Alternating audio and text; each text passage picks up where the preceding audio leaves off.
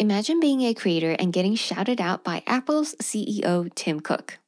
Well, Andy To is a filmmaker and creator who got shouted out by Tim Cook not once, but twice on Twitter now. In this episode, we speak to Andy and Jaylin, who is Andy's fiance and a talented creator in her own right, about their humble beginnings and how they got to where they are today, making a full time living as creators in New York City. Growing up in a tough neighborhood in Oakland, Jaylin and Andy both found a sense of fulfillment in filmmaking and content creation before social media was even considered a real job. Jaylin started as a beauty YouTuber before transitioning into aesthetic travel and lifestyle content, working with tourism boards and global brands. And Andy started in the wedding photography business and is now a film director who's made his own short films and works with brands like Apple, Sony, and Google, just to name a few. What inspires me the most about Jaylin and Andy isn't just their incredible visuals and storytelling, but also how down to earth they both are, despite all the success they have achieved in the past few years. This is a really open, raw, and honest conversation that I got to have with both of them about where they came from, where they're at right now, and where they plan to go from here. Let's get into it. I actually really love social media and what it brings, it, what it does for like small businesses and like creators and having a platform to share all your work. I think it's just the numbers aspect, what people mm-hmm. focus on. It's like, if you don't get this amount of likes, then you're nothing. Yeah. Like they base your worth off your numbers. I think Instagram, like what is done with just like the hiding of likes and stuff, I think it, it that's been like a positive impact for a lot of creators because it's like, you shouldn't base your worth off of your likes and your following. I wouldn't actually want to change anything. I think it is the way it is because it's how it's supposed to be.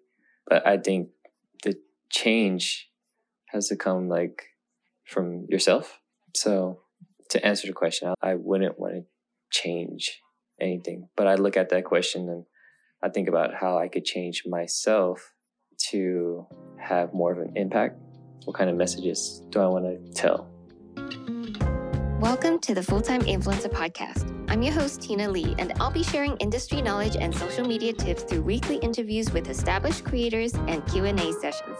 Our goal is to help you decode social media, become a full-time influencer, and do what you love for a living. Let's dive in. What's up, everyone? My name is Jaylin, and I'm a lifestyle and travel content creator based in New York City. I'm her plus one. My name is Andy. I'm a filmmaker based on New York City. Awesome. So, thank you for coming on and chatting with me and letting me use your beautiful space here in New York City. We've actually met, we met years ago in New York City. Yeah. I think the last time we saw each other was 2019. Yes, in person. Yeah. Yes. And I remember you had a creator event at your rooftop. Oh, yeah. That I came to, and there were all these other amazing creators where we met other people as well. Mm-hmm. So I have followed both of your journeys very closely a lot over the years, and I just, I know you have both like very inspiring stories. So I'm very grateful to be able to sit down today and talk about it. So, first of all, can you tell me what platforms you're on and mostly creating on, focusing on right now? Yeah, so mostly, I guess I would say it's half Instagram, half YouTube. Yeah. TikTok also, but that one is kind of like, it started off as something fun for me, not something that I wanted to pursue like for money. A lot of my TikTok nowadays are just like film photography, which is like a side hobby of mine. So yes. I would say mostly YouTube and Instagram. Mm-hmm. Yeah. I'm the I'm the same way. I'm YouTube first and then Instagram and then TikTok for fun. Mm, I see. Yeah. Yeah. Actually, there's quite an evolution over the years of both of your content, right? Yeah. I remember you mentioned that you were filming vlogs since you were in like middle school. Yeah. And then YouTube became yeah. a thing. Yeah. Is that the order of things? How did you start YouTube? I, yeah, it started off just because I had like a camera in middle school. I would just bring it to school. I would take pictures. I would just kind of vlog. And like when we first started dating, which is like back in 2010, like, wow. I mean, YouTube was just like kind of starting. I actually yeah. don't remember when YouTube started, but we yes. weren't on YouTube yet. And we were just vlogging our travels and just like our daily lives. And we just never thought that it would become something on YouTube. Yeah. But I started because I wanted to teach people how to do makeup. I think that's what I Mm-hmm. was passionate in in middle school. I mean, in high school, I wanted to be a cosmetologist.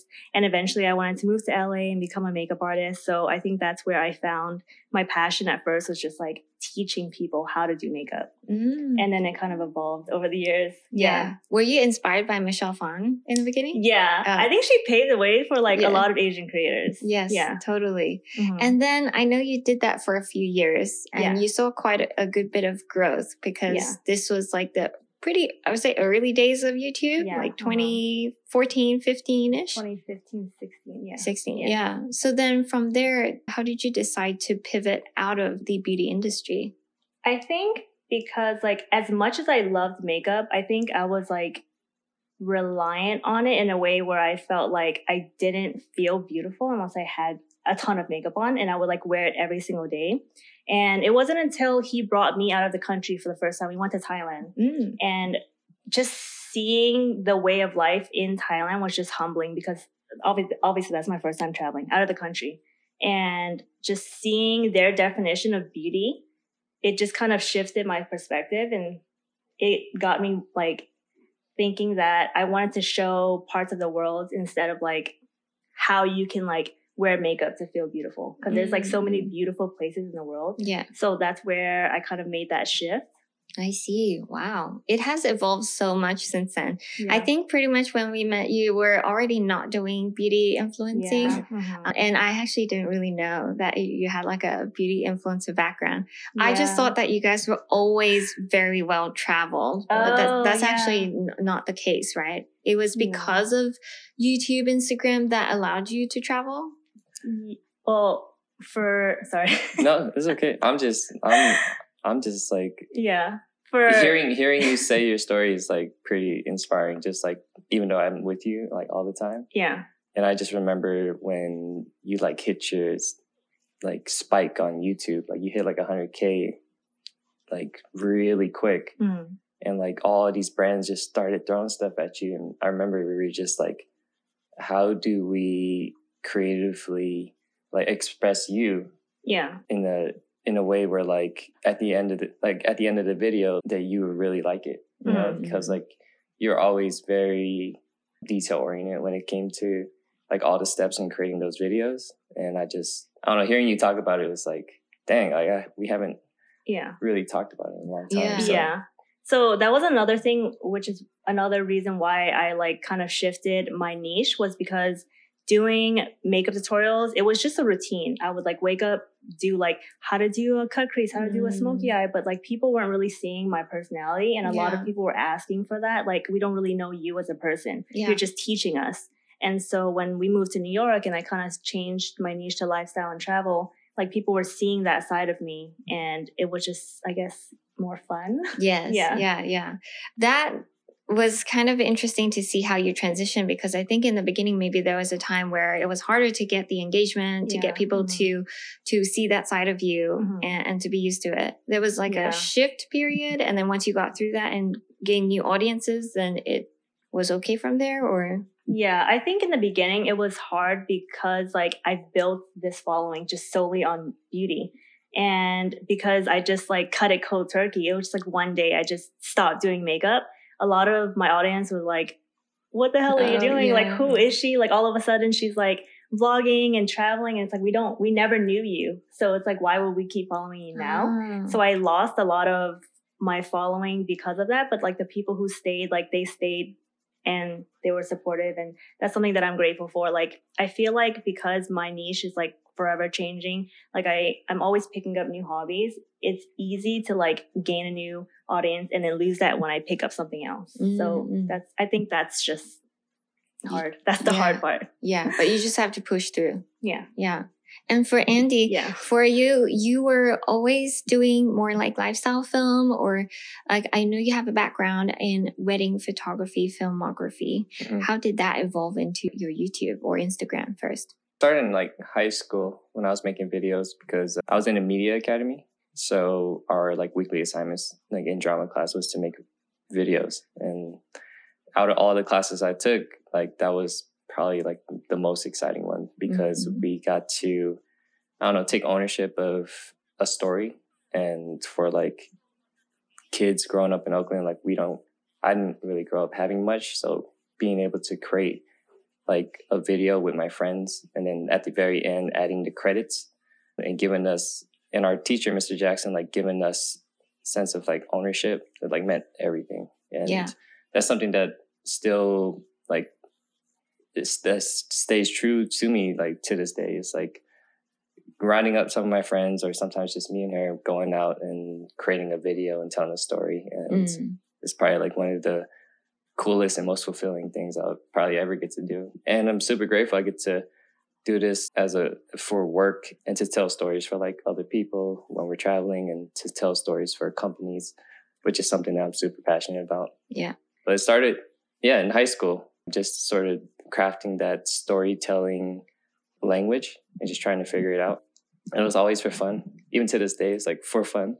very fortunate to say that it led into like, oh, like we need to figure out like how to make money Yeah. to sustain this kind of like lifestyle because we wanted to travel but didn't have money. So her brother and I started a wedding video production company and that eventually led into having enough money to travel and then mm. creating lifestyle videos on our travels which led to companies and brands I guess looking at our channels like, oh, like you guys are making this. Well, they didn't know we're just doing it for fun, for free. Then they started like throwing budgets at us, and we're like, oh, Yeah. are you gonna give us money to do this? and Yeah. they were like, I think we're onto something. Yeah, yeah. Which is cool because it's always been like a dream of mine to be able to travel the world and like to be able to do it now and to tell stories is kind of like how the heck did mm. it actually happen? I think that's something really unique about your content from the beginning. Even though nowadays everyone is talking about telling a story, storytelling in Oh, your yeah, videos, yeah. it's quite common now. Yeah. Yeah. But like five, six years ago, most people were just doing like epic transitions, like the true. whoosh transition and true. everything. And all the travel videos, it was like a stereotypical type Yeah. of music and Yeah. look to it. But I think Andy, you're probably one of the rare creators who who was like properly telling a story. Mm. So that kind of background comes from your school years, from being in school for media. Yeah, it definitely comes from my roots. I Yeah. think I've always considered myself kind of like the director of shadows because I come from a background that's not usually shown in light. Like, long story short, is I find like peace and happiness when I'm able to tell the stories of others, uh, Mm. especially the people, the underprivileged, the people who wouldn't be able to afford to travel, wouldn't be able to afford to see the world. I feel like for me, having came from that background, I feel like it's kind of like my responsibility to to speak for those people. And these opportunities that we get to be able to share those experiences with people and to let people know that like it wasn't always like this and to hopefully inspire the younger generations that are coming up. I always think about the kids like in the, that sit in the nosebleeds at like basketball games because once upon a time that was that was me. Yeah. So I don't think I intentionally chose to make this like my style of Yeah. filmmaking and storytelling. It's just how I was raised and, and the Mm. way I grew up. And when I speak on it, like when I speak for the kids now, it's like I do it because I'm speaking to my younger self. Yeah. Yeah. Because you lack that role model or that person to learn from so that you could take yourself out of that um, difficult situation that you grew up in. Yeah. That's Deep. really amazing. Is And it too? Deep? deep. Is this too deep? No, what she said, No. just like speaking to your younger self, yeah, Yeah. because that's what you lacked. yeah, yes, yes. Yeah. Yeah. Wow. No, that that makes so much sense. I've never thought of it that way. That really ties in together how you're able to tell these stories. And I've watched all parts of your Oakland videos. And it was amazing. Is that the Mr. Jackson that was in the videos Yeah. doing the voiceover? in the first in Ah. my life Oakland one, Yeah. uh, Mr. Jackson is my high school drama teacher. Yeah. Oh. So he's the one who pretty much gave us the curriculum, go out and make a video, try to make my high school, Fremont High, which is looks like a jail cell from the outside. back then. Yeah. Let's try to make this place look beautiful. Let's try to tell stories within this this almost like I don't want to put a bad name onto it because at the time when I was doing it, it wa- it was beautiful. Mm-hmm. Like it was like we get to leave class and create videos and we get to we have creative Yeah. freedom to do whatever we want. And nowadays I feel like when you work with like a client and they give you these creative limitations, it's kind of like restricting your inner child. It's Mm-hmm. kind of like when they tell you that they didn't like something or or Mhm. something shouldn't have went this way. It's like this is my creative freedom you're talking about. Yeah. And uh, I know sometimes it's like very technical, but I'm just talking Yeah. about pure like Mhm. creativity. So being able to channel that at a young age in poverty, I got so lucky. Yeah. Very lucky to have been able to tap into that without knowing. So I took that opportunity and I I I took those life experiences and I tried to turn it into something positive. Yes, and you absolutely did. What I think is really cool about you both is that it the the fact that you're doing this for a living now and living in New York City never gets lost on you guys. And I see a lot of people, they're always like, Yeah, I'm super grateful, blah, blah, blah, including myself. I'm always Yeah. like, Yeah, I'm grateful. But then I'm like, I'm still complaining about a lot of things. Like mm-hmm. I sometimes forget, like I take it for granted. Yeah. And I forget that, wow, I'm super lucky to be able to be doing this. But I feel like that's never lost on you guys. And I think that's a beautiful quality to have too, given where you're coming from. Yeah. And I wanted to ask about sort of the journey along the way. How long did it take to build the Instagram following and the YouTube following? Was it like happening together or was there a particular focus at a certain point that helped to catapult your growth? I know Mm, you grew first with YouTube with Yeah. like beauty influencing. Yeah. Yeah. How about you, Andy? It started with I was actually on Instagram first. Yeah. Yeah, I was doing a Mhm. lot of landscape lifestyle photography. So I pretty much built my whole portfolio sh- fil- filming and shooting the Bay Area. That was like my stomping grounds. Like going to the Golden Gate Bridge and sh- shooting it from like 50 different angles Yeah. with All low, seasons. low fog, sunrise, yes. sunset, yeah. like all these different locations, meeting up with other people to show them the places I've shot, like Yeah. just like using the Bay Area as like a as my portfolio, Mm. um, and just showing the nicest parts. Not only showing the nicest parts, but showing that it's accessible. Like I, I wasn't ever like a gatekeeper of locations. I would I would always try to advocate for people to get out and explore. Just tap tapping back into my roots, like I feel like something that's super productive and and healthy for you, especially if you're like introverts, like both of us, like yeah. both of us are like we're natural introverts. One of the healthiest things to do is to go out and explore, go for a walk. So that evolved into YouTube later on because you were already very established on Instagram Mhm. when you decided to focus on YouTube. I thought it was an interesting shift, although like kind of surprising because you were already so good at film. What made you decided to do, make that shift? When I was doing Instagram, I was always making videos. Even though I was taking photos, I Yeah. would always create videos of just any new camera I got, any new cla- new location I've been to. I've always just been very fascinated by technology and trying to maximize technology, like trying to work it to its limits. Once Instagram dropped that video feature, I was dropping videos. Mm, it wasn't until I didn't really take YouTube super serious. Actually, she, Jalen, uh, helped me channel like my YouTube voice or like my presence mm. because I always, and I still do today, like I look to her for advice on like, how do I present myself to the camera? We always have debates amongst ourselves where we're challenging each other to see like what our, what our thoughts and ideas, like how, how it looks privately and how it looks publicly and how much our influence actually has an effect on the outside world. Yeah. She, she definitely helped me find my voice and and now that I've found it, I'm still fine tuning it. And just to trace back to your question of like when did that YouTube journey sort of kick Mhm. off? It was around. Mm, I don't know. I've always been making YouTube videos since high school. Like I would drop it on YouTube too, uh, just Oh. like for fun. So, but I, I didn't really I didn't really get like I didn't really promote it like that. Oh, so I've okay. always been a video creator, filmmaker since like high school.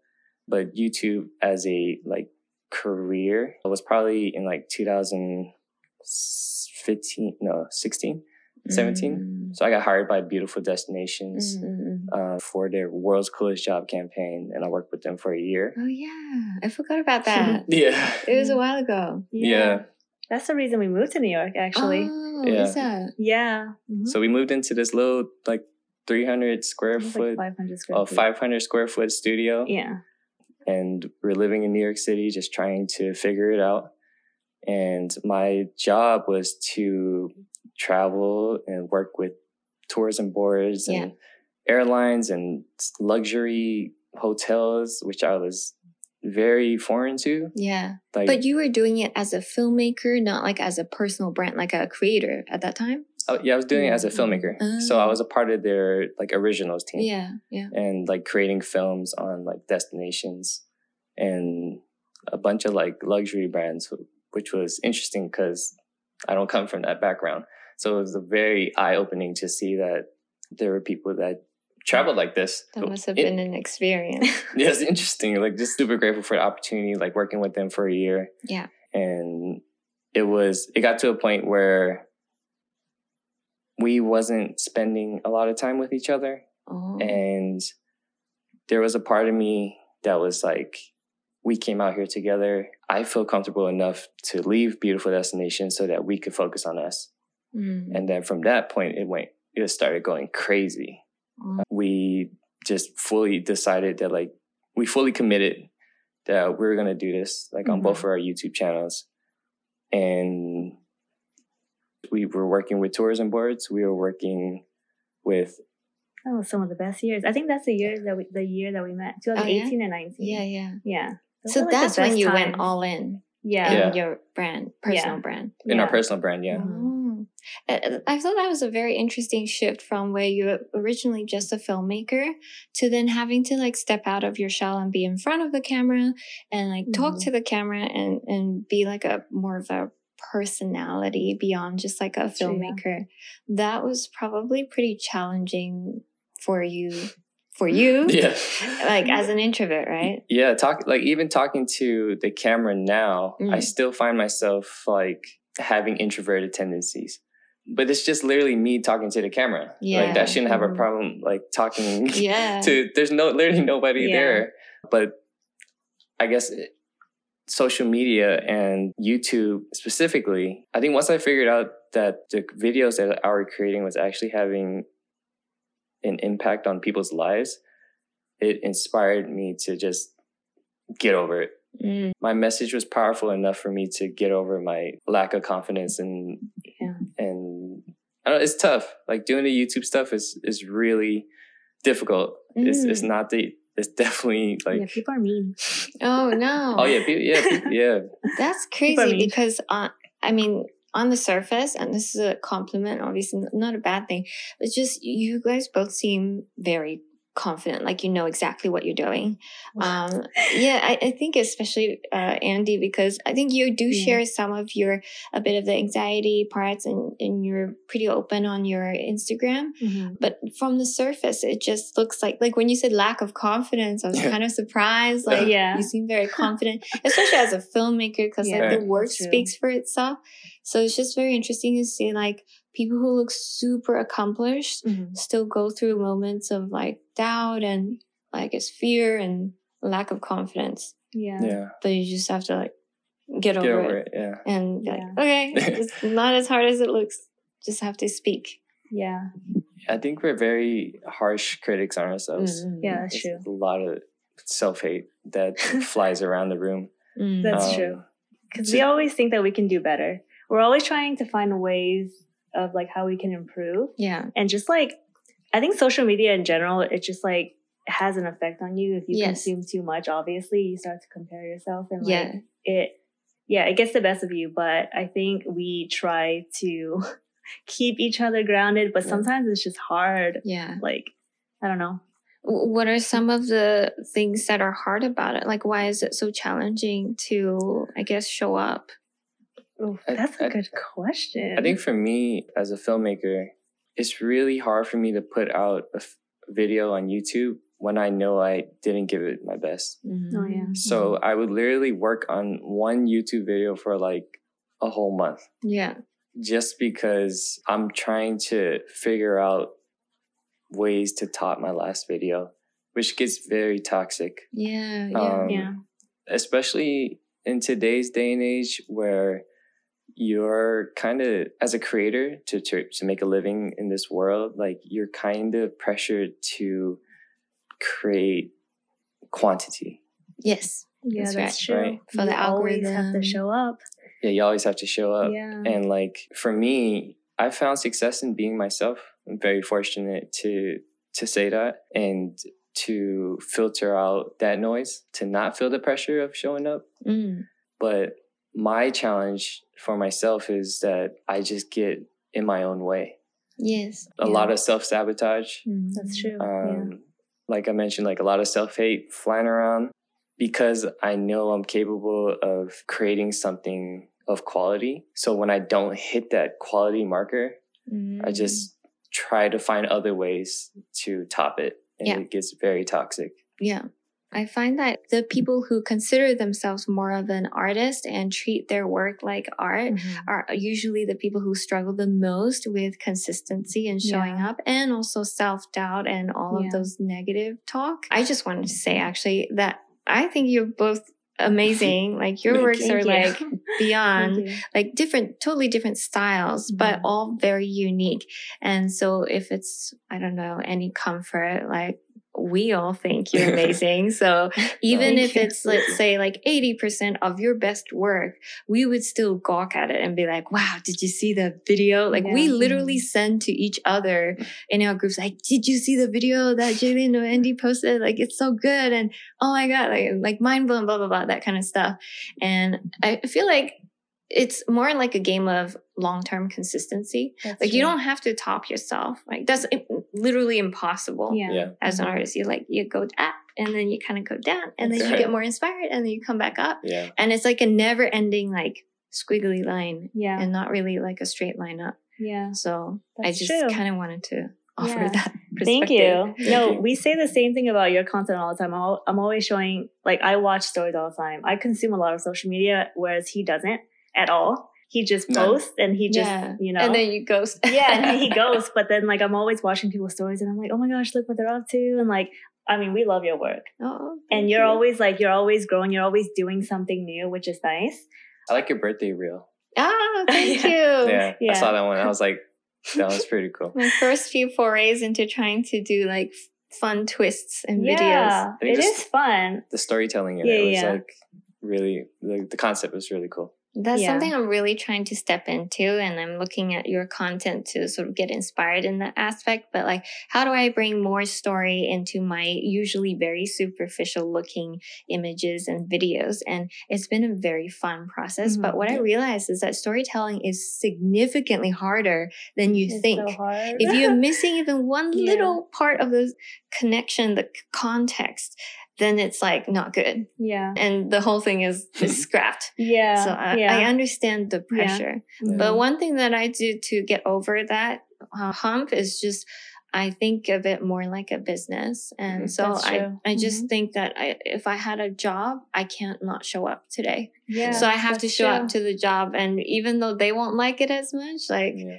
I still have to show up. So Yeah. that's how I get over the fear of showing Yeah. up sometimes. That's a good point. And I always say that to him too. I think it's just hard because for me, like I struggle a lot with anxiety. Like Mm. I think over the years, I've just started developing more and more anxiety. I think it's because social media. and- Mm. I think it's hard for me because like in a way, it's hard to always have purpose. Like I, I always tell him like I love making cinematic videos. I love making like aesthetic videos, but it's like, what's the point? right. And like who cares? yes. And it's like, if I don't care, why do other people care? And I think that's where I struggle. But then like he keeps me grounded in a sense where he's like, you have to focus on your storytelling. And like that part for a long time didn't click for me because I wasn't taught that, you know, Mm. and I didn't grow up learning how to like tell stories like he did. Like even in the beginning of our relationship, before we go to bed, he'd be like, "Can you tell me a story about your childhood?" And I'm like, How do I do How? that? like I don't even know where to begin. And like that was not one of my strengths. And I think I had to learn that. But also just like trying to find things that I really enjoy and not worry so much about what other people think. Mhm. Cause I've always been like a people pleaser all my life. So it's just like finding if I'm not going to post something that everyone likes, then I'm just not going to post. But then Yeah. that has a negative effect too. Yes, yes. Yeah. Because ultimately there will be the, the other like 60% of people who Yeah. are watching who still really appreciate it Mhm. and they want to see that side of you too. yeah, So it, it, we can't please all that's people. true. Yeah. Even though most creators tend to be people pleasers. Yeah. Because that's how we show up Yeah. and that's how we get the, the engagement and all of that. Yeah. I think I could add Yeah. to what you're talking about briefly. Mhm. Um, when I create like my films for YouTube, I, I do I am mindful of the people who are watching, but they don't influence what I create. Yeah, that's the Mm, difference. That's the tough part for me. Like Yeah. I care so much about what other people think Yeah. that it's like if it won't do well, then why make it? But like I, if I love something, it's like I'll love it, but if it doesn't do well, then it's like down. Yeah. That sucks. Yeah, Yeah. I know. The number really affects us and how we perceive that piece of content. Yeah, it's And then it shapes our future decision Yeah. on what types of content we should and want to create. Yeah. But I feel like it's like very closely related to like chemicals in your brains. Mhm. Yeah. And then I create, and then everybody's welcome to come and watch. Mm. Yeah. So it's like I think uh, Yeah, you're like at peace, which Yeah. is so nice. because I, I I truly believe that if you create something that you love, whether it be like a, a reel or a Mhm. story or a full on YouTube video, if you put all that energy and love into it, at the end of the day, if you could like go to sleep knowing that you love that thing so much to the point where like if anybody had anything to say about it, it doesn't take Yeah. away from the fact that you love that thing so much. Yes. Yeah. So that's my that's my usual direction when it comes into like making like Yeah. videos for YouTube. It's like I love this video so much. You can have a negative thing to say about it Mhm. about it, but like I just I just truly loved what I did and what I created. So That's Yeah, passion, yeah. homie. Yeah. it's, oh, it's passion. Yeah, Yeah. just very passionate about like what Yeah. I create. Yeah. No, that's good. Yeah. I think you mentioned something that was actually an interesting exercise. I think if you want to become a better storyteller, maybe just think of like, what's a good childhood story? And then try to narrate it in a way that is concise, Mhm. but interesting for a stranger that's listening. Yeah. And then just practice that over and over with various interesting events that happened in your life, Mhm. something that was terrible that happened in your life, something Yeah. that made you really happy. And then you can just practice that. You'll become a better storyteller. Mhm. It doesn't have to be like a crazy twist or a whole movie Yeah. or something. Mhm. Yeah. Yeah.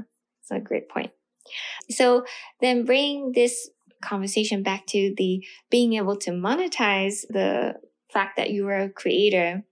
How did you actually first start to get these campaigns? Did they reach out to you guys naturally? And then from there you learned how to negotiate and then get a manager, etc.? I don't really tell this story, but I think it's pretty. I think it's pretty interesting. But when I was in college, we entered this film festival called Campus Movie Fest, Mm. and we won from our school.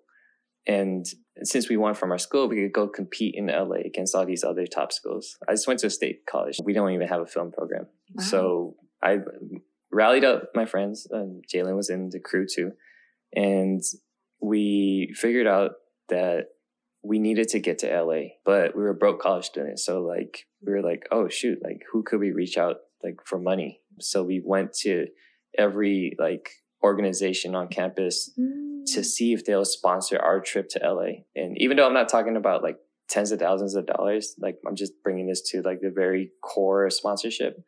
You have a want or desire, and our one and desire was to get to LA. We don't, we didn't care how we got there, whether we flew or drove, or you know, it didn't matter. Um, but our desire was was to go and compete against these other schools. So what we did was we asked that question. We reached out for sponsors on campus and we managed to probably scrape up like 2000 bucks. And then that paid for all of our food expenses, that paid for our hotel, and that paid for our gas and a little extra.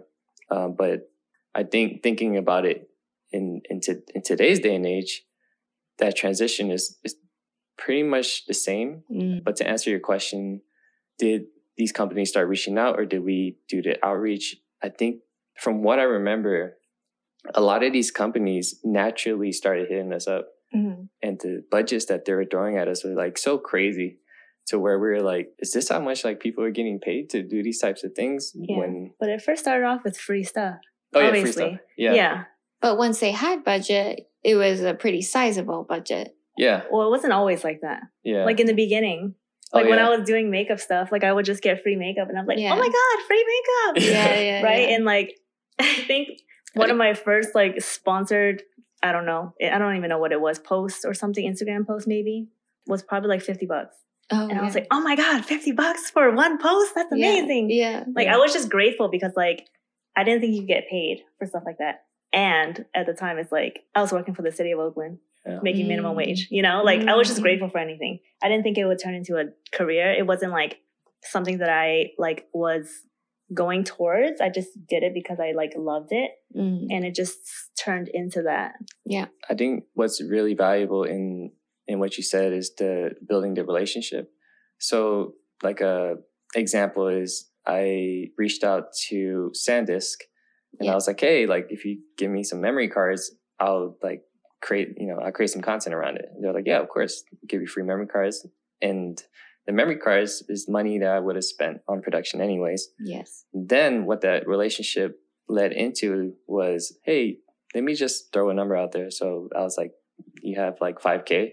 And they were like, yeah, we could work in 5K. And I was like, what? Like, I remember like going to my friends, like, yo, they're going to give us 5K to go on this trip. Mm-hmm. And then they're like, what? And I was like, yeah, we just go out on this trip and just make content around some SanDisk memory cards. And they're like, all right, let's do it. And then it paid for the whole trip and then you get paid on top of it. And I think the relationship is like, if you do something out of like passion or like because you love doing it, I think I truly believe that you will be rewarded Yes. like 10 times. Mm-hmm. Yes. Yes. Um, but if you go, I can't speak for someone who goes in the direction of money first because I don't operate that way. But for those of you guys who are watching and listening, if you really, if you really love like coffee or you really love like any sort of like niche that you're you're into, any hobby or lifestyle choice that you've you've went with, if you really love that thing, then these companies, people on the outside are going to understand that you're really passionate about Mhm. it. yeah. And then they're going to find ways to help you age your and feel your passion. Yeah. Mm. Um, Mm-hmm. I don't know how that works, but it works. Yeah. I wanted to say there's a few creators who are very money focused, and there are creators like you guys who are more like artists and very driven by the creative. And surprisingly, I would say I think both work actually Mhm. in this current day and age because we live in a creator economy where people need a space to advertise, right? And they Yeah. need content, whether that's organic or paid.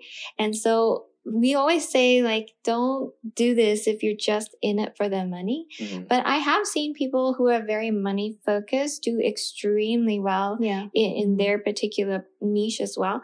And I think as long as they can still stay consistent and be authentic along the way, Yeah. that's still super profitable. And I think both ways work. Yeah. Like the definitely. very like creative focus is is honestly I think probably the best way to do it because you're very true to yourself. yeah. But then Mhm. the money focused way is also like a very business focused way to go about it. that's And true. Yeah. it certainly works too. And I know people who shape their content around whether it can make money or not. Mhm. Yeah. That's another way to approach your content creation also. Yeah. Like if that's what you're looking to do, like maximize profit. Yeah. That's true. Yeah, I, yeah, Yeah. I like definitely like I wasn't trying to knock uh, Oh no, not at all.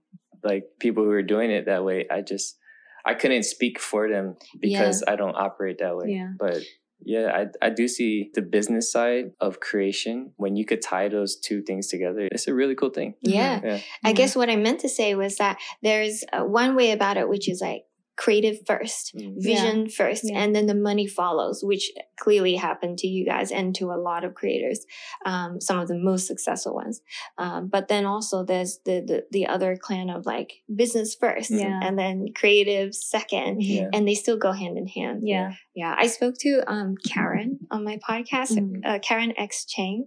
Mhm. So she's like ultra creative and she gets really, really great brand deals from huge brands. Mhm. And she said one thing that really stood out to me. And she was like, I don't create content for the 1 million people who follow me. I create content for the 0.1% of marketers that look at my stuff. Oh, yeah. And they So- always end up reaching out to her. And so she has come to peace with no matter how her stuff fluctuates, Mhm. it doesn't affect her because she knows she's creating content for the people who have the budget and Yeah. gatekeep the Mhm. budget. And I was like, wow, that's super cool. that is cool. Super different perspective. Yeah. really Channel that. I mean, Yeah. we we kind of talk about that too. It's like each YouTube video that we put out, we say that we're planting seeds because it's like you Mm, never know who's watching your stuff. Yes, yes. Yeah, Oh yeah. right. Yeah. So do you think That's about it in the sense of like, I would like to work with X brand. Yeah, So uh, I start putting a bit of their product or mentioning some of their stuff in there. yeah. There are some people who say like, oh, but then I'm doing free advertisement for them. Like, do you think I that's valid? I mean, it is free advertising, but I think to Andy's point, like if you're passionate about something, it, it to me it doesn't really matter because, like for example, I really got I got into coffee. Yeah. and like I love La Marzocco. Like I've always wanted a Linea Mini, and then I just got it right, and then I started making a ton of videos on it, and, and then they reached out and wanted to work with me. Mm. So like everything paid itself back. I gave them so much so much free advertisement that like. I didn't mind because it's like I loved it anyways, you know? Yeah, yeah, yeah. They sent they sent someone from La Marzocco over here too. Yeah. Wow. It was Yeah. like a cool experience, yeah. Yeah. So I got to work with them. Yeah. Yeah. That was like the trade off. But that was it was really cool. That's super cool. Yeah. Because I think in this day and age, everybody knows that you can create, uh, you can make a lot of money as a creator. Yeah. And so then they focus on profit first, or they Mm. focus on never tagging brands and never Yeah. sharing stuff. But ultimately, I feel like that does kind of limit you because does, yeah. if you're using it, if it's a native experience like natural, you liked it, Yeah. then there's no reason not to share. That's why we started this to Exactly. share stuff. Yeah. for free. agree. Yeah. Yeah. mhm. And then we forget that. Well, some people forget that you know it's it's Yeah. actually part of our job Yeah. to to share organically. That's kind of your beginner story of working with Apple. Yes, it was I would all love a passion to hear about project. that. Oh yeah. Did you know that there are at least 11 ways to make money on Instagram? Creators are making six or even seven figures by sharing their passions online, and you can too. I created a free guide called the Ultimate Instagram Monetization Guide, covering all the ways you can monetize your account even if you don't have any followers yet. In this guide, you'll find step by step tips, resources, and links so you can start making money from Instagram today. Head to successfulinfluencer.com slash monetize to download your copy or click the link in the description of this episode. Now back to the show. How did you start working with Apple? So I've been u- using Apple products since forever. Yeah. Um, I think when I was at my travel filmmaking stage, I would always have like a really heavy production backpack with me. Maybe like something between like 20, 35 pounds on my back and just like gimbal, uh, camera, Yeah. like four or five lenses, a tripod, laptop, all the extra things that come with it. And I was like, I need to take a break. So I pretty much told myself I'm gonna bring my phone and a gimbal and I'm gonna make a video um, just with those two things. And I used the same principles of filmmaking and edited uh, really nice and told the story of Toronto. I think that was like my first iPhone film, Mm. like iPhone 10 Yeah. or something like that. And then I was like, I really enjoy doing this. This is like really fun because I don't have to.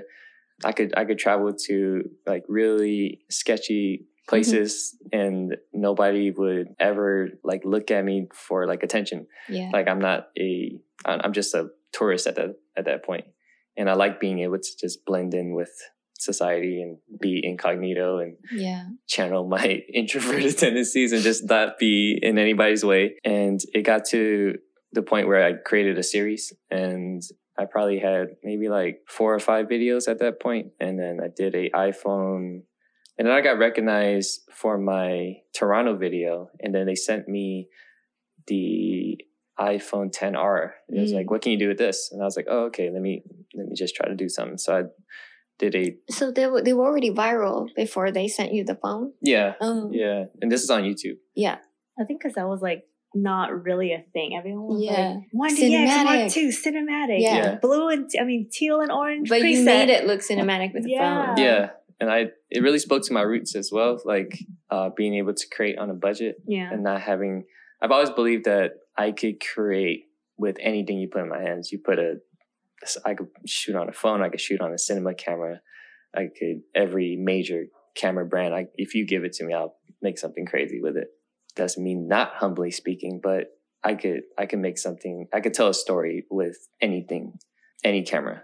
So I took those. I took that and just reapplied reapplied it that way of thinking into a phone.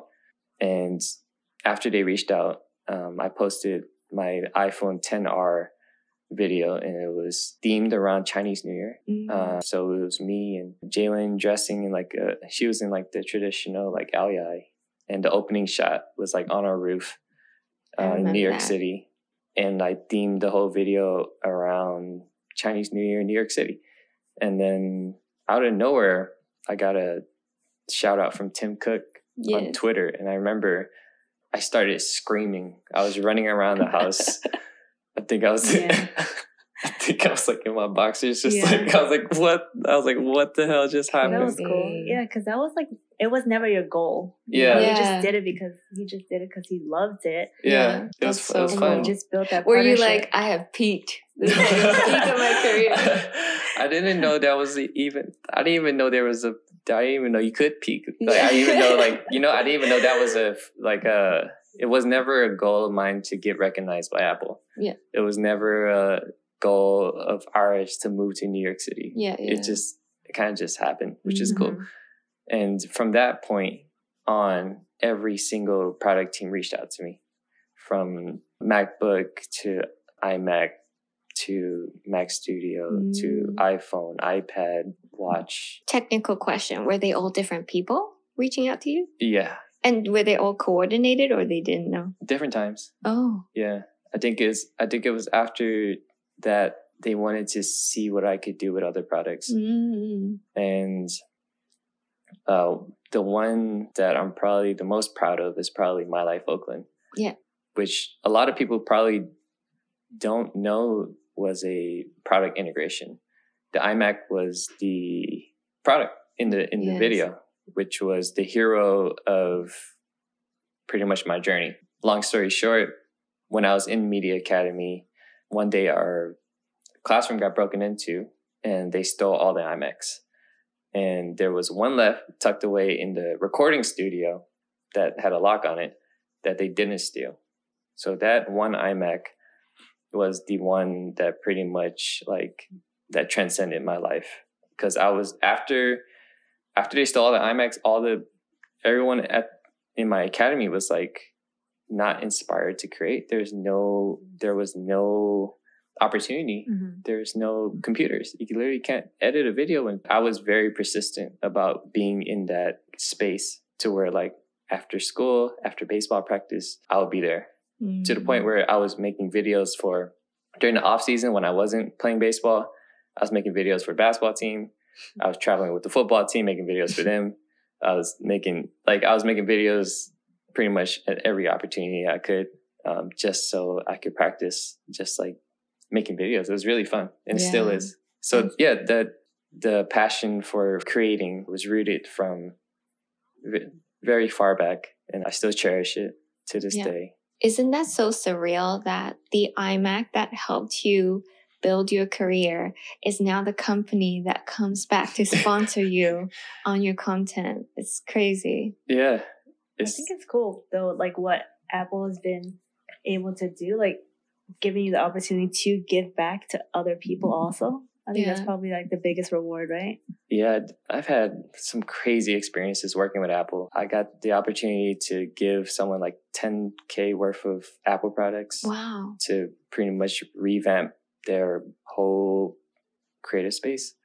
Got to travel around travel around the world with them, creating films on different products. And I think the cherry on top is them licensing my work Mm. which is the uh, unreleased news.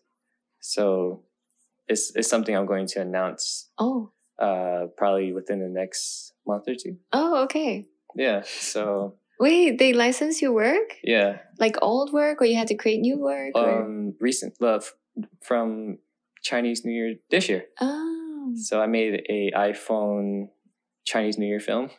Wow. and they licensed it. They licensed the first minute, and the first minute is going to be an update on Final Cuts. Uh, it's going to be demo content for Final Cut. So pretty much when the next the next software update, the whole world is going to have my video. Wow. Yeah, Wow. That's incredible. which is kind of crazy. Yeah. Cool. Wow. I'm actually really curious about like licensing deals because uh, very few creators actually end up licensing something this big. So is that basically like maybe they approach you and they're like we want you to create a piece of content around this and we want to license the rights to for X number of years on all these different channels and it's a huge budget, right? Yeah, this situation was different because I already produced the film. Right. and they seen it and they was like hey like we're thinking of using this for a final cut software update and i was like mm. what i was like has anyone ever been featured on final cut they're like no you'll be the first and i was like what like i didn't actually understand how big they were talking so i had to like get my manager involved to like figure out the logistics Wow. and the all the legal terms and everything Yes. because at the end of the day like i just i'm very i just kind of strictly creative Yeah. i let other people like negotiate for me Yeah. because they're a lot better at that than i am Yeah. Mm-hmm. yeah Can we talk about that? How do you guys know like what to charge people or do you just let your manager decide that? And, and is your manager your brother or something? Yeah. Well, it Oh, was, can we say that? Oh, like we no, cannot say that. that- That's okay. Well, my my sister helps. She helps on some of our projects.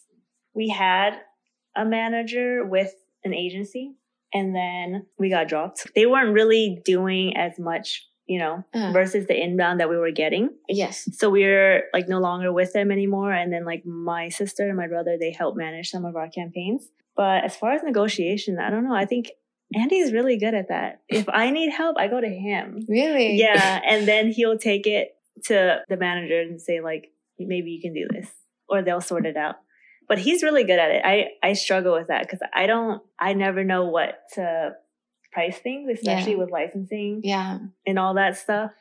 But yeah, you're really good at the business side. oh, oh i think negotiations and dealing with money is such a i don't know it's not a it's not my favorite thing to do. I don't i don't i definitely don't like putting a price tag on my work. Selling like That's what managers are for. yeah.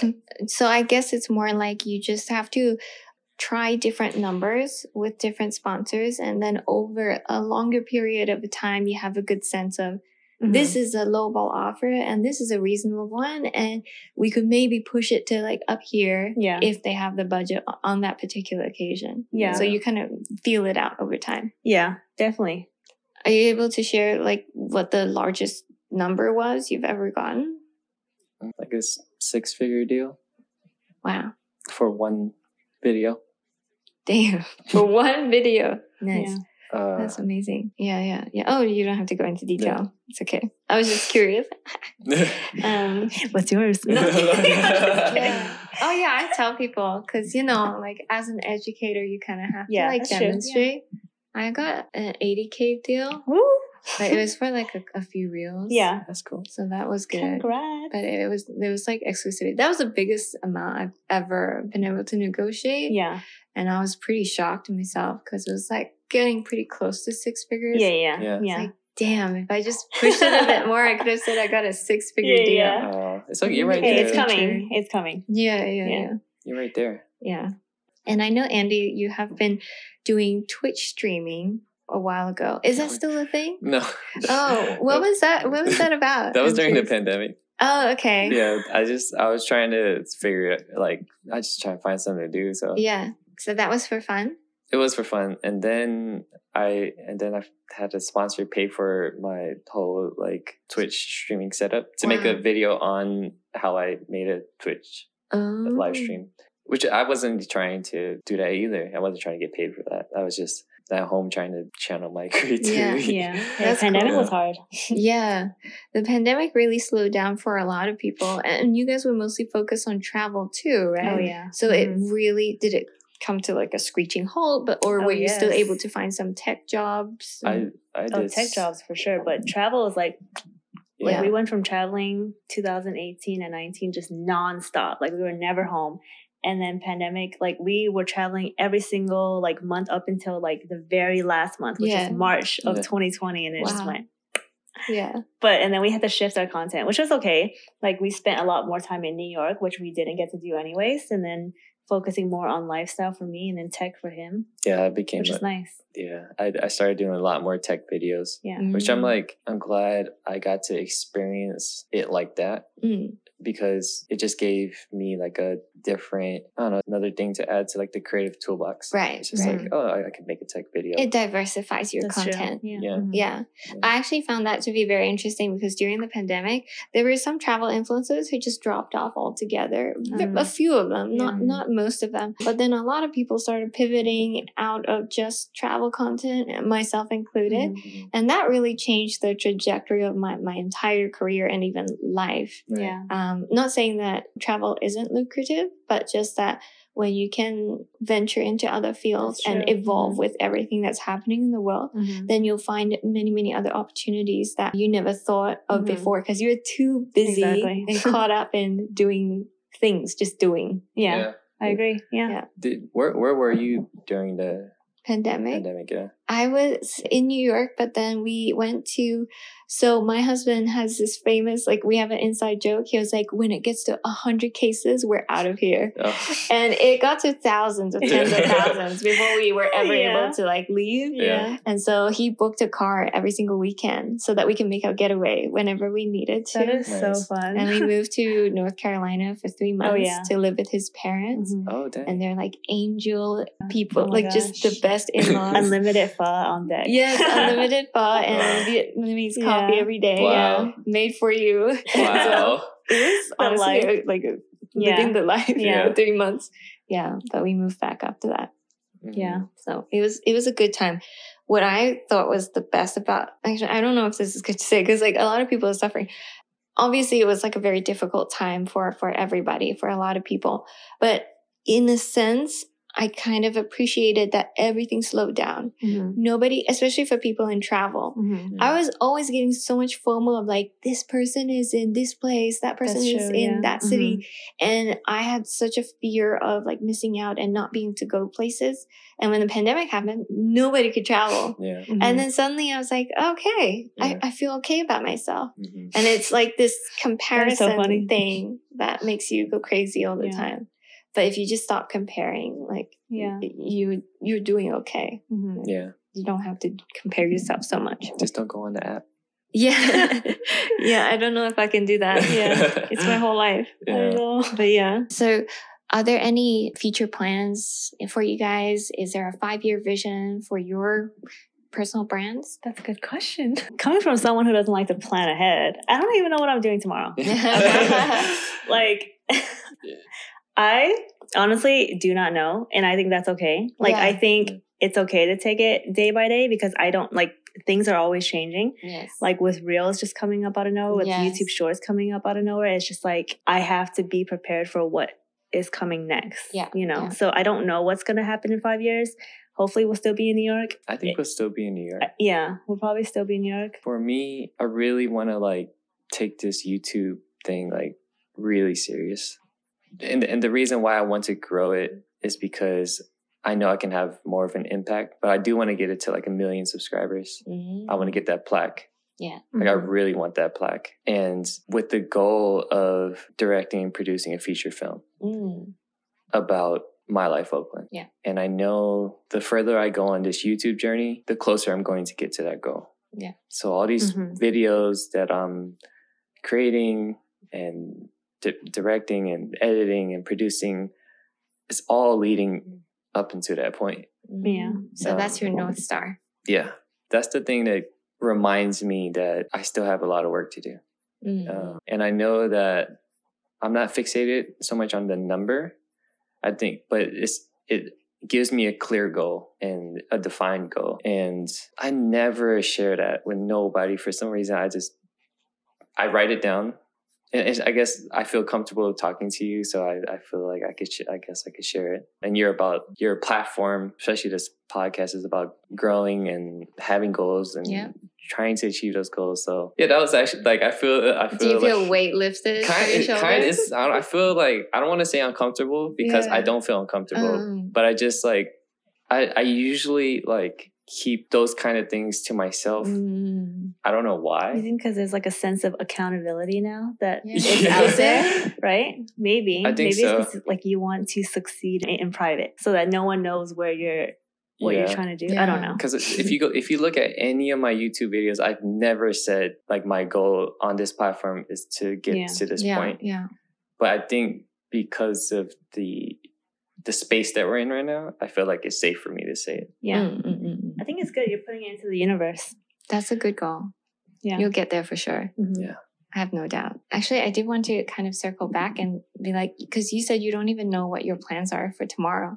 I feel like, well, I don't even know what I'm having for dinner.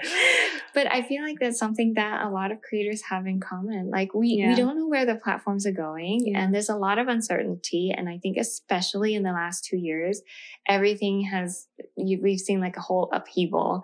And Yeah. before it was just like, yay, let's go straight up. And then now you're like, wee, woo, like Mhm. this. And we're all trying to adapt. I think is, is it just being okay, like being at peace with the fact that things will keep evolving and we have to keep up all the time that gets you through, you know, the next few years? I think so. I think it, I think if I'm so fixated on like the next five years, then it becomes stressful. yeah. Then it really affects my mental health. Yeah. Like I just need to worry. I think my main focus nowadays is me and my mental health. Yeah. Love that. Yeah. Yeah, that's awesome. Okay, so to wrap it up, where can people find you guys? My Instagram and YouTube is Jalen, J L I N H H. Two H's. Uh, mine is just Andy To Mm. on YouTube, Instagram, TikTok. A N D Y T O. Awesome. Thank you so much. Can I just finish with like a few like quick Oh, yeah. questions? Yeah. There's nine questions. What's one thing you wish you knew when you first started to create content? I wish I first knew. Yes. Oh, whew. You sure you want me to go first? No. Something like, oh my gosh, that's a lot of questions. Something I wish I knew. It's supposed to be quick, but oh my gosh, can you go first? Yeah, yeah. Time to think about it. I gotta think about it. I'm Uh, gonna copy your answer. something I wish I knew. Yeah. Um, I don't know. I See? wish. struggling. Yeah, I know Yeah. it's tough. I I wish I knew that down the line, like that it was going to be okay.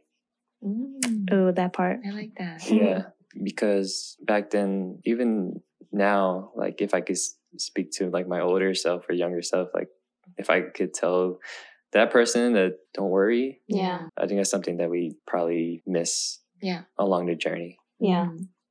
You'll that all part. I'm gonna copy his answer. really? Uh, you wish you knew that everything would be okay. Yeah, I think also just like not like never lose sight of just like the fun, the passion. Because I, I feel like I take things so seriously these days. And I try to tell her to enjoy the creative process. Yeah. like every part yeah, of it. yeah, yeah. Yeah. from Yeah. from So- shooting, from editing Mhm. to sharing. Just love the whole process. Yeah. Yeah. So Yeah. you wish you knew that the process is the most enjoyable part. Mhm. Okay. How long did it take for you to get to 100K on YouTube? A hundred K. It took me Three months. like six months. Wow. But yeah, six months probably. in 2016? 2016, yeah. I blew up from my eyeliner video. Mm. Yeah. she did.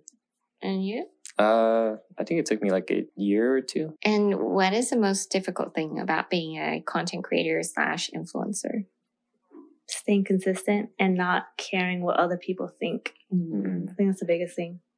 The most difficult thing is, The negative thoughts flying around? yeah, the whole thing is difficult. I think if I could pin something out, I think it's the internal conversations, like internalizing things. Mm. Yeah, So the negative self talk. yeah.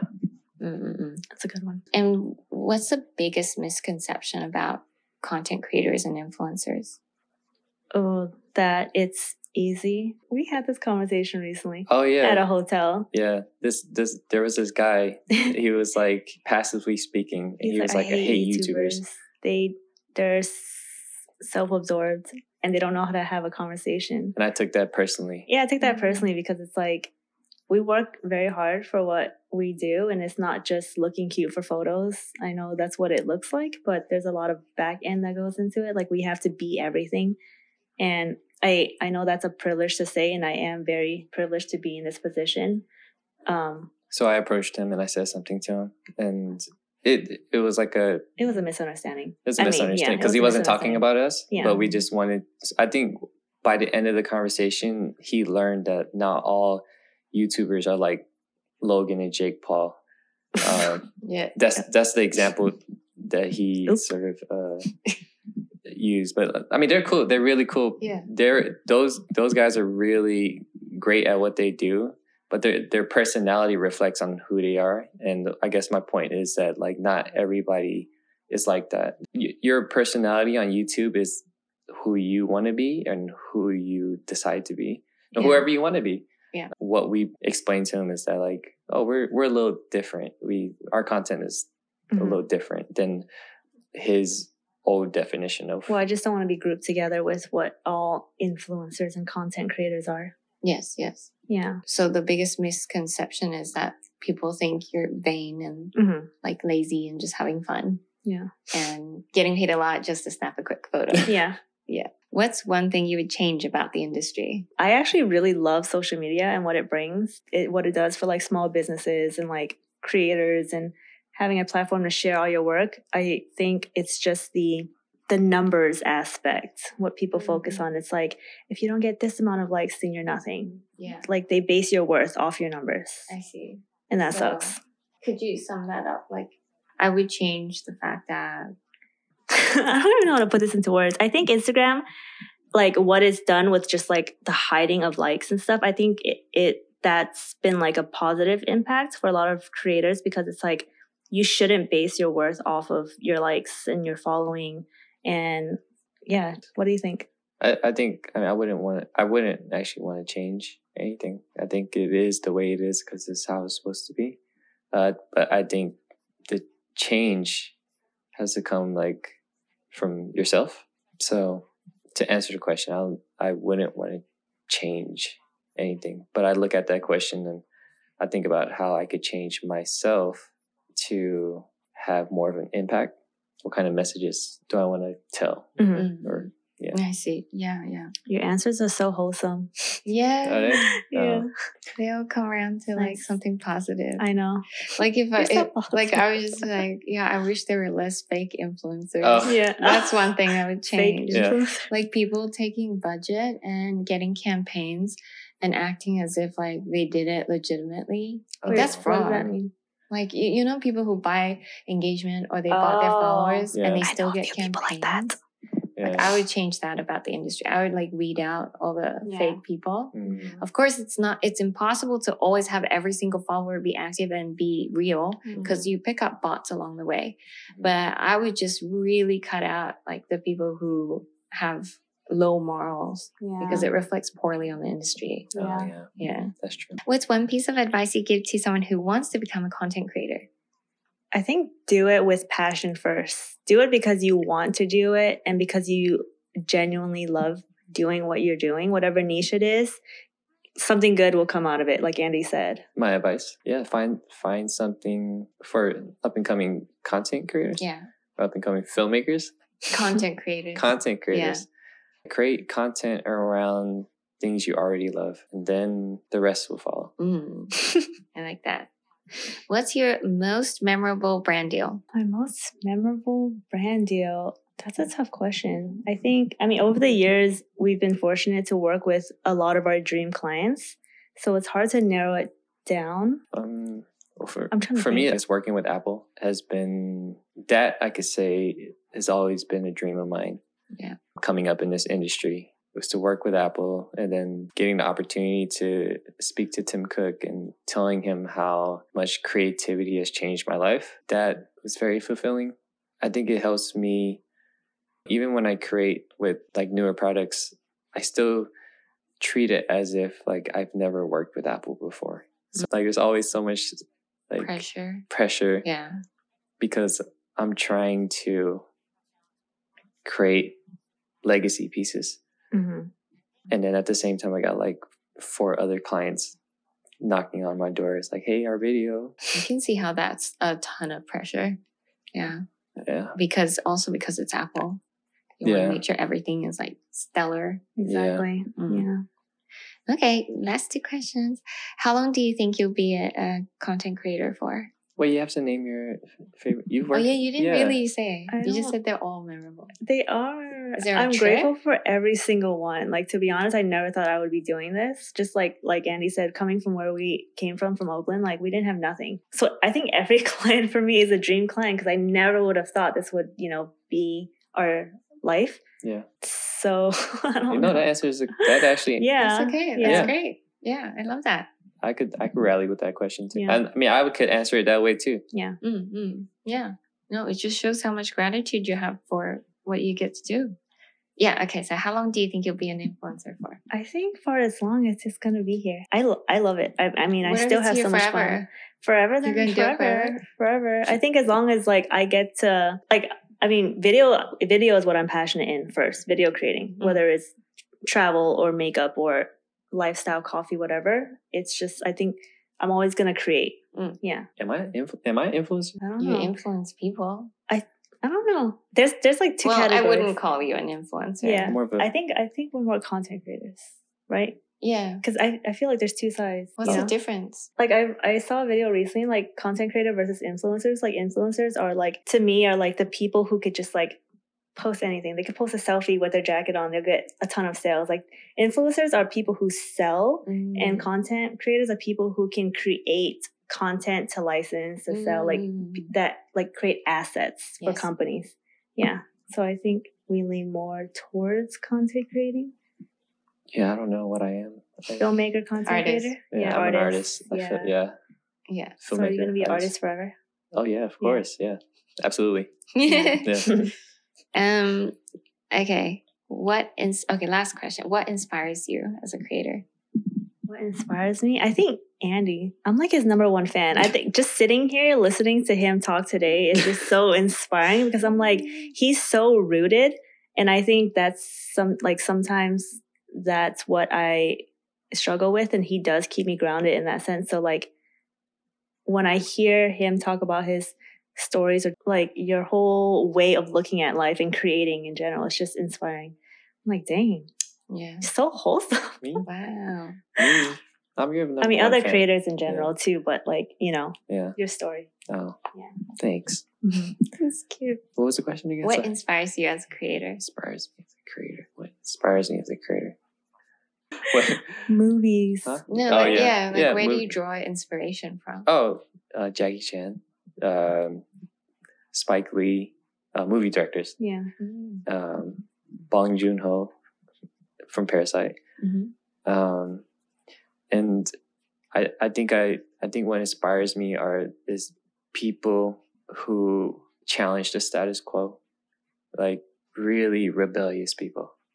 I've been really rebellious my whole life. Everything that I do. Uh, so like whenever somebody tells me no, it, it's just like uh, it just it.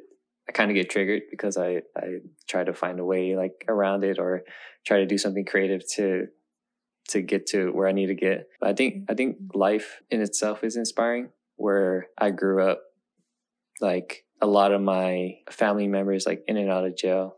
A lot of my friends not with me today, and to know that that was a possible outcome scared out of me. Like knowing that I could have been in a gang, I could have been shot or killed, I could have been I could be in jail right now. Those are all possibilities. Being here is definitely probably the most inspiring thing. And to be able to do what we do on a daily basis is also inspiring. So there's a lot. But I think the person who's the most inspiring in my life is my grandma. She she raised me to be the man that I am today. And uh, if it wasn't for her, I would not be here uh, speaking with y'all. Yeah. Yeah. Shout out to grandma. Yeah. Grandma, shout out. Yeah, shout out to my grandma. deep. Oh, that's great.